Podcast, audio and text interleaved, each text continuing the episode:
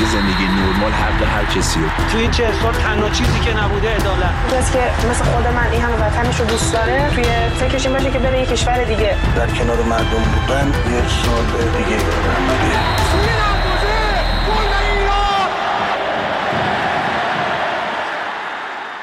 سلام به برنامه رادیویی تماشاگران خوش اومدین. کاری از گروه ورزش رادیو فردا. من محسا باقری هستم و به همراه همکارم سعید پیرمحمویی در دقیقه پیش رو با شما خواهیم بود. بشنویم سرخط مهمترین خبرها در تماشاگران امروز شنبه 29 مهر ماه.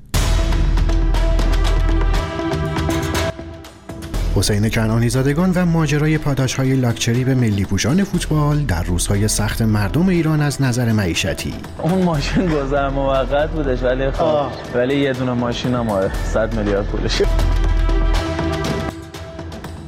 و نگرانی حامد حدادی از زنگ خطر برای بسکتبال ایران با انتخاب سرمربی اشتباه برای تیم ملی.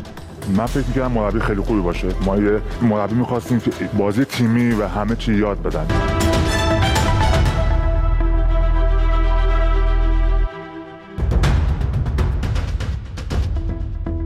حواشی ماجرای مجوز واردات خودرو برای ملی پوشان فوتبال ایران همچنان ادامه داره. بعد از اینکه مشخص شد 14 نفر که هیچ ارتباطی با تیم ملی ندارن همچنین مجوزی رو دریافت کردن حالا پای نماینده های مجلس هم به این موضوع باز شده.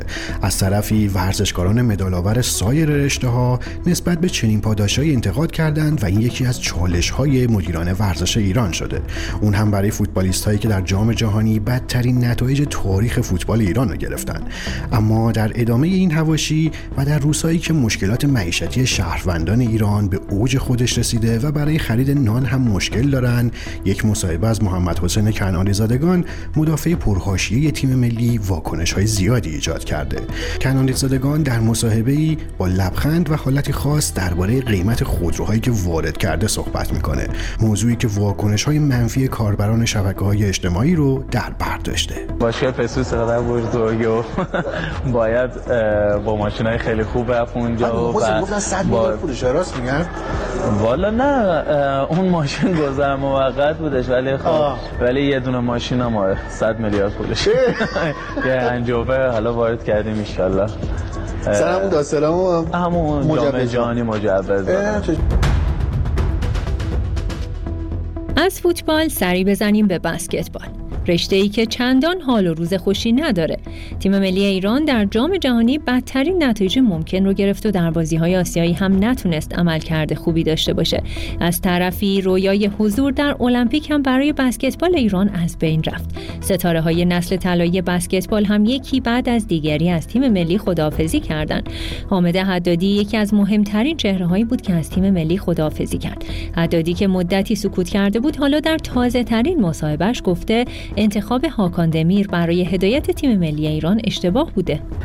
ببین الان به نظر انتخاب هاکان دمیر انتخاب درستی بود تو این مقطع؟ نه تو مقطع نه.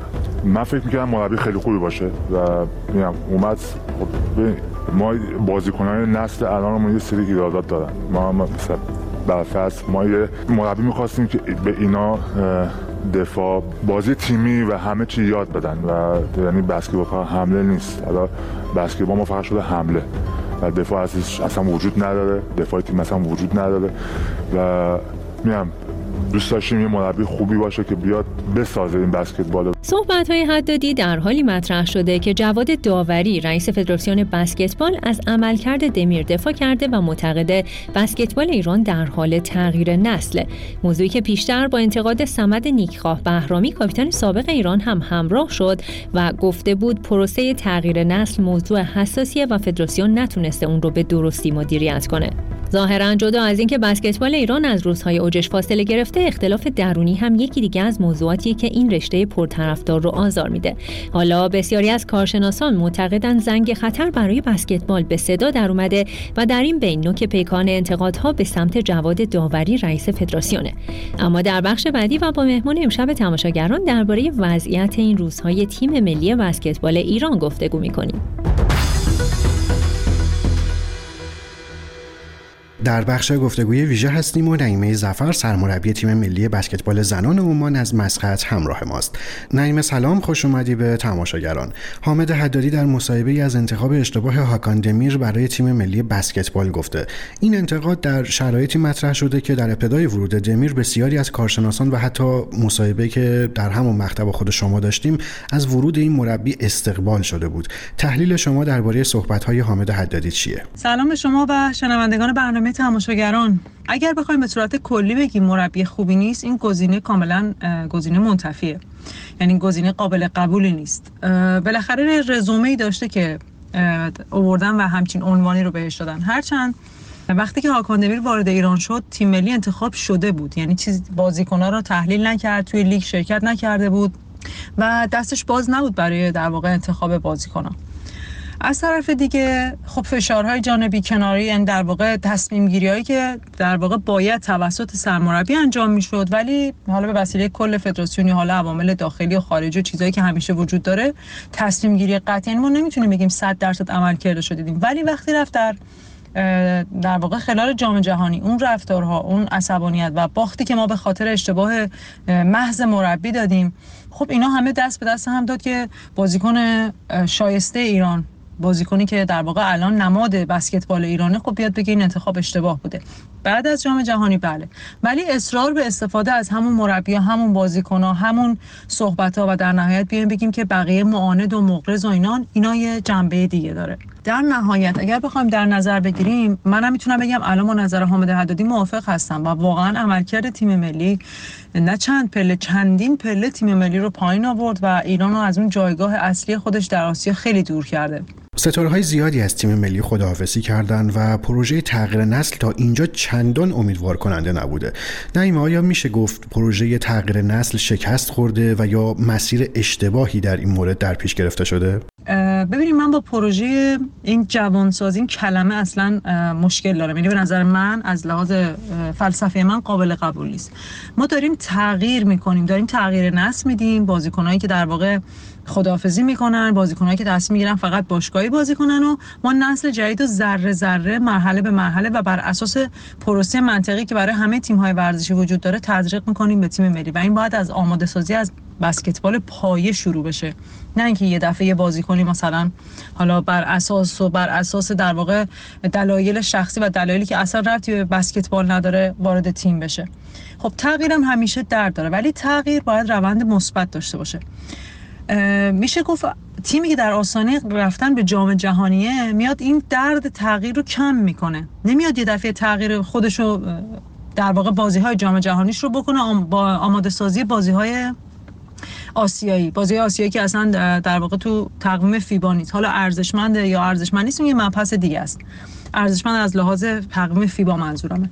ولی در نهایت ام ما می‌تونیم این تغییر رو زمانی ایجاد کنیم که زمان رسیدن و نزدیک شدن به مسابقات خیلی مهمی مثل جام جهانی نیستیم. ما الان المپیک رو از دست دادیم و کم تغییر نیست. بالاخره ما چند دوره توی المپیک بودیم تیم خوبی بودیم و با همین مربی ایرانیمون تقریبا نتیجه خوبی گرفتیم. اگر رفتیم مربی خارجی آوردیم که این پروسه تغییر رو هم تزریق کنیم به تیم ملی باید مربی انتخاب می‌شد که با این روند تغییر سازگار بود و نزدیک به ایونتی مثل جام جهانی نبودیم. ممنون از شما نعیمه زفر سرمربی تیم ملی بسکتبال عمان که مهمان امشب تماشاگران بودی.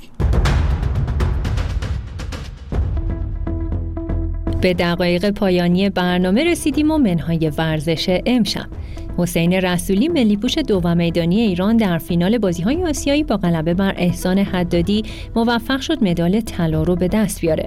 قهرمان طلایی ایران اما از بی‌توجهی ها گله کرده و گفته برای اینکه بتونم زندگی روزمرم رو بگذرونم مجبور بودم شبها تا صبح در اسنپ کار کنم.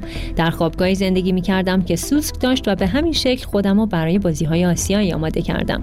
رسولی از مسئولان ورزشی و سیاسی استان مرکزی انتقاد کرد و گفت درآمدی نداشت و با دستهای خالی به بازی های آسیایی رفتم. حالا که طلا گرفتم مسئولان استان اومدن عکس یادگاری گرفتن و رفتن. ورزشکار مدالآور ایران خطاب به مسئولان این استان تاکید کرده اگه مدال طلا براتون ارزشی نداره بگین تا استانمو عوض کنم. اما برنامه ورزشی تماشاگران در همینجا به پایان می‌رسه و تا روزی دیگر که از طریق رادیو فردا دوباره با شما باشیم. خدا نگهدار.